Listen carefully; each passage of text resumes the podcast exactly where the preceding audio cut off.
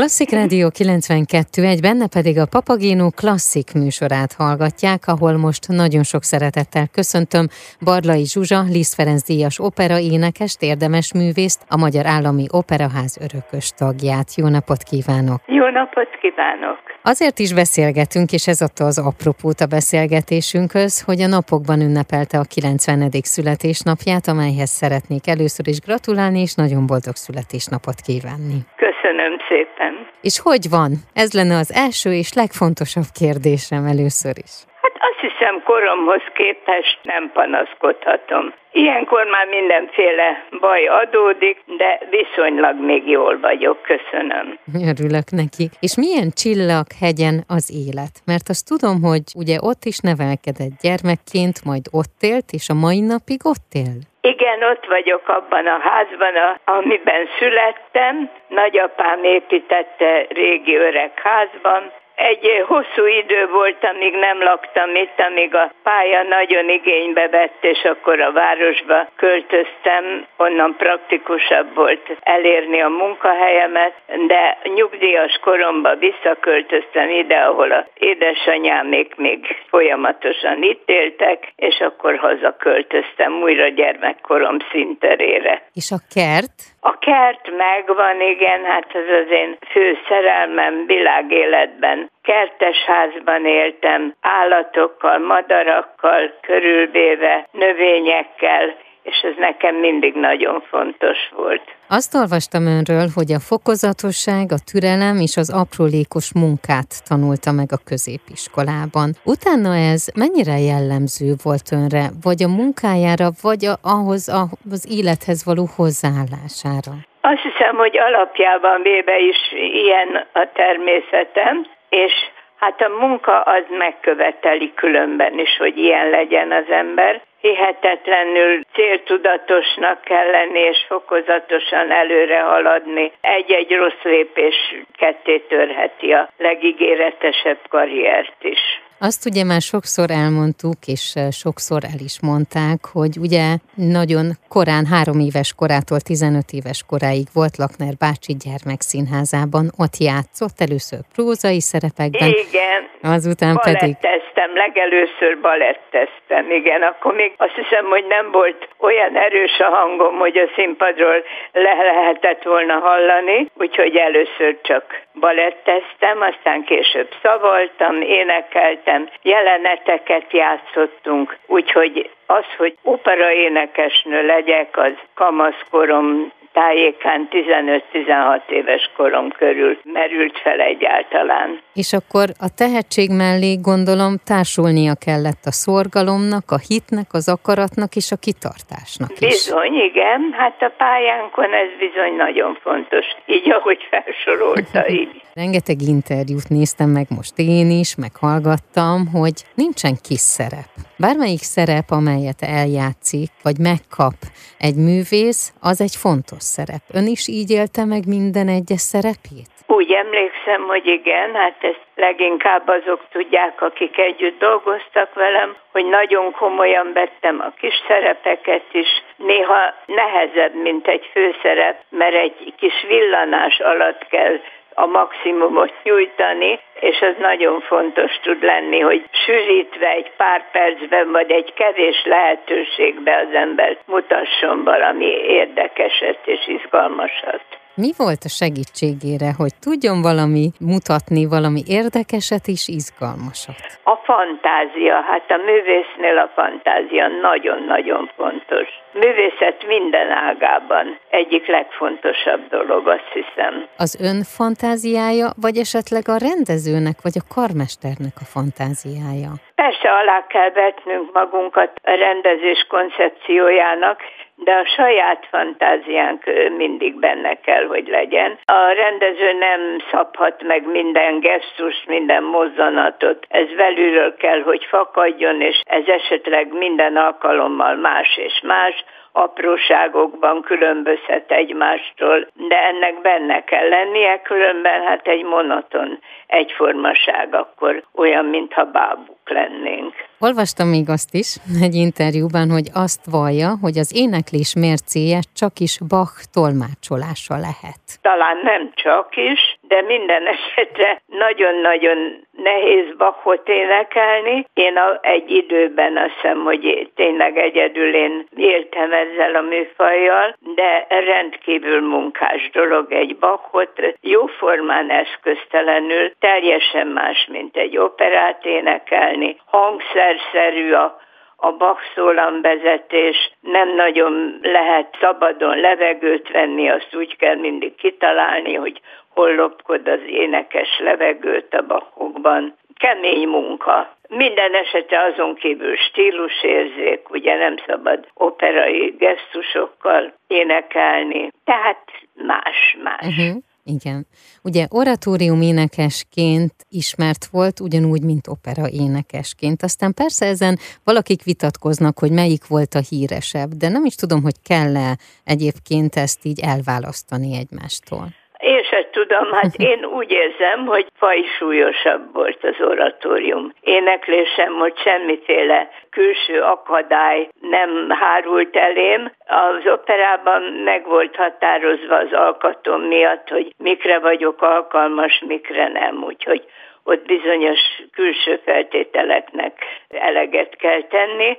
Pódium éneklésben ez nincsen. Uh-huh. Ott teljesen szabadon választhat az ember. Mi kellett ahhoz, hogy bírja ezt a megterhelést, ami ezzel járt? Mert azért ugye ilyenkor nem csak a hangjukat használják az énekesek és a művészek, hanem ugye idegileg is van egy megterhelés, egy nagyon nagyfokú koncentráció.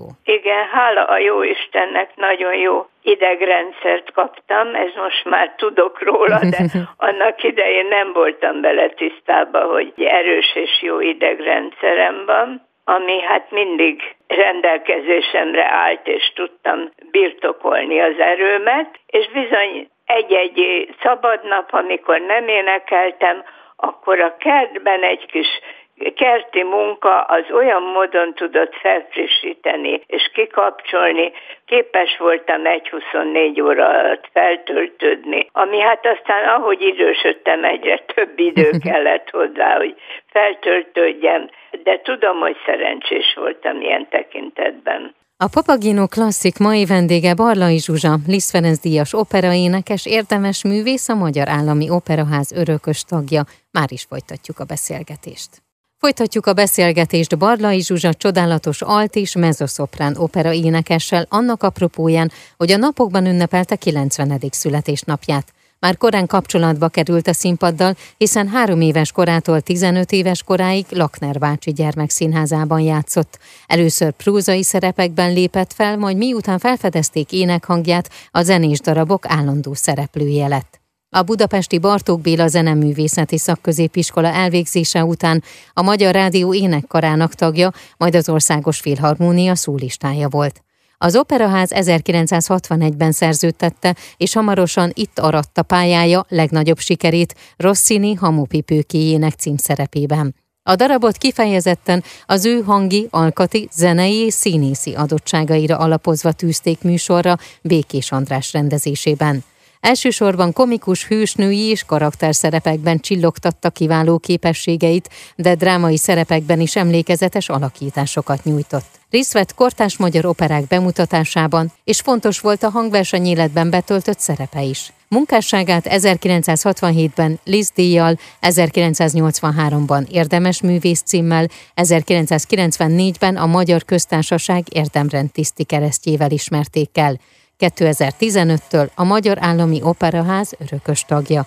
Folytassuk a beszélgetést Barlai Zsuzsával. Arról is sokat olvashattunk mostanában, hogy azért volt jó néhány híres szerep, amelyben láthattuk ugye az Operaház színpadán. Az egyik ugye ilyen volt az 1965-ös premier Hamupipőke. Erre hogyan emlékszik? Nagy megtiszteltetés volt egyáltalában, hogy a kedvemért bemutattak egy olyan operát, ami addig nem szerepelt a Budapesti Opera műsorában, és Békés András, akivel én korábban már sok mindent játszottam együtt, ezt megelőzték opera szerepek, tehát a Békés András már tudta, ismerte az én képességeimet, akkor ő proponálta ezt, hogy a kedvemért vegyük elő ezt a bravúros darabot, ami tényleg a, az én testalkalotomhoz nagyon illett, és így, így alakult ez ilyen szerencsésen, mert aztán még ugye hozzájárul a körülmények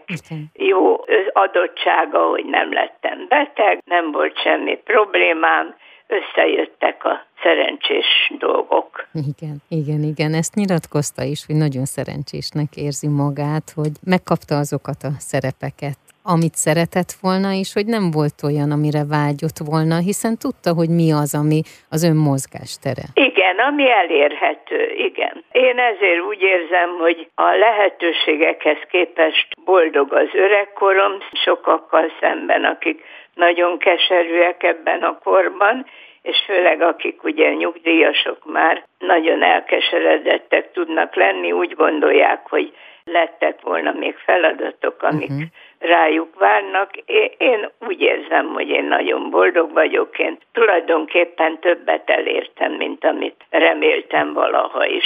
Azt is említette meg, azt is hallottam, hogy ugye nem volt olyan szilveszter 62 és 92 között, amikor ne lett volna az operaházban is a szevélyei borvéban, ne szerepelt volna. Azóta tudom, hogy az első szilveszter az kicsit olyan fura volt. De Jó, mondjuk... miket hallott róla, igen, ez így volt, hogy teljesen bugy után ültem idehaza a televízió előtt, és nem tudtam, hogy hogy kell egy szilveszter megünnepelni odahaza, mert éveken át mindig színpadon voltunk ilyenkor, és ünnepi alkalomra való tekintettel akkor mindenki kapott egy pohár pesgőt, a kellékesek behoztak poharakat, és a közönségre emeltük a pesgős poharat, Melis Gyuri lenyújtott egyet a sugólukba, a sugónak is egy pohár pesgőt, és mindig nagyon-nagyon vigan és kellemesen töltöttük ezeket az órákat. Úgyhogy bizony át kellett állni a színház nélküli életre, ez mindenkinek egy nehéz feladat, de én igyekeztem mindig uh-huh. mindennek a jó oldalát keresni és találni. És azóta hogy telnek a szilveszterek? Ó, hát azóta már olyan sok szilveszter telt el, hogy megszoktam, hogy így van. Pályája során volt olyan, amikor kortás operát is bemutatott. Ez mennyiben volt másabb, vagy mennyiben igényelt más hozzáállást? Tanulni mindig nagyon könnyen megtanultam bármit, úgyhogy a tanulási része az, az nem igen okozott gondot. Az, hogy, hogy a szerzők nem mindig ismerik az énekhangnak a sajátosságait, ez időnként nehézé teszi a szólamot, de én szerencsére olyat, ami kárt tett volna a hangomban, vagy, vagy nem lettem volna képes elénekelni azt, amit ők megkomponáltak, ilyen nem volt, hál' Istennek. Igen, mert ugye ezt így néha azért elfelejtjük, hogy a nőknél a hormonháztartás is tud hatni ám a hangra, és hogy ilyenkor sokkal jobban oda kell figyelni. Hát bizony, mindenféle tudhatni a hangra. Nagyon kényes, kényes hangszer, és hosszú távon mutatkozik meg igazán, hogy az ember mire képes, mert voltak nagyon-nagyon rövid karrierek, alig pár éves karrierek, és eltűntek azok a sokkal többre érdemes művészek. Én, én mindig emlékezem rájuk, és nagyon-nagyon sok nevet tudok ma is, akik hát bizony lemaradtak ebbe a nagy versenyfutásba egy pár év alatt. Amiről még szerintem mindenképpen beszélgessünk, az az, hogy ugye volt egy nagyon híres beugrása. Ezt is elevenítsük fel egy picikét. Hát ez igazán különleges volt, azt hiszem, hogy kevésszer volt ehhez hasonló az operaházban. Ez a Wagner Siegfried Erdája volt, amit én nem énekeltem soha, nem is tanultam soha. Ez egy hosszú jelenet a baritonnal, egy párbeszédes jelenet. Az Erda egy barlangba látható, tulajdonképpen szerencsés dolog, hogy nem sokat látni belőle egy félhomályos, misztikus barlangba, és hát fogalmam nem volt a szerepről. Uh-huh. Akkori aranyos ügyelőnünk, a Bosán Dézi hasalt a földön, a kottával, elemlámpával világított, lapozott nekem, és én olvastam a kottát, és énekeltem és hiba nélkül lement a jelenet, anélkül, hogy bármi zöggenő lett volna, tulajdonképpen senki nem vett észre semmit, és annak idején az az, hogy elmaradt volna egy előadás, az, az képtelenség uh-huh. volt. Az előadásnak mindig meg kellett lennie. Ez hogy hatott önre, amikor egy ilyen helyzetet meg tudott oldani?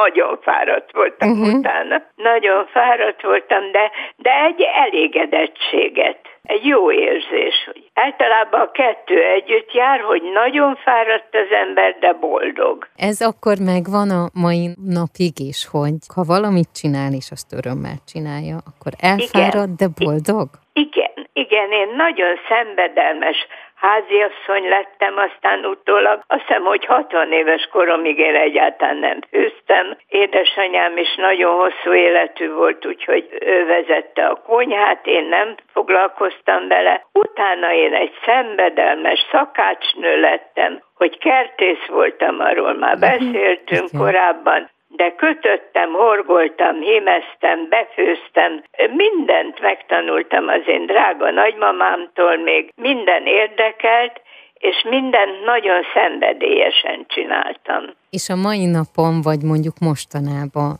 milyen műveket szeret leginkább hallgatni? Mert gondolom azért a zene az nem tűnt el az életében. Hát nem, nagyon válogatós lettem, sokkal válogatósabb, mint régen, bizonyos értelemben türelmetlenebb is vagyok, de azért nagyon-nagyon igyekszem lépést tartani. A televízióban mindig tudom, hogy minden héten van egy Opera Café című műsor az M5-ös csatornán, azt én programszerűen mindig megnézem, meghallgatom, próbálom megjegyezni az új neveket, uh-huh. számon tartom őket, kitűnik el, kimarad fenn, miket játszik ma az opera, hát nagyon-nagyon sokat változott azóta, mióta én voltam azon a színpadon, de hát ez mindig így volt, hogy az a színpad valamennyi ideig a miénk, de hát voltak ott elődök is, utódok is vannak. Az egy ideig a miénk. Én nagyon-nagyon szépen köszönöm hogy beszélgettünk, és további nagyon-nagyon jó egészséget kívánok,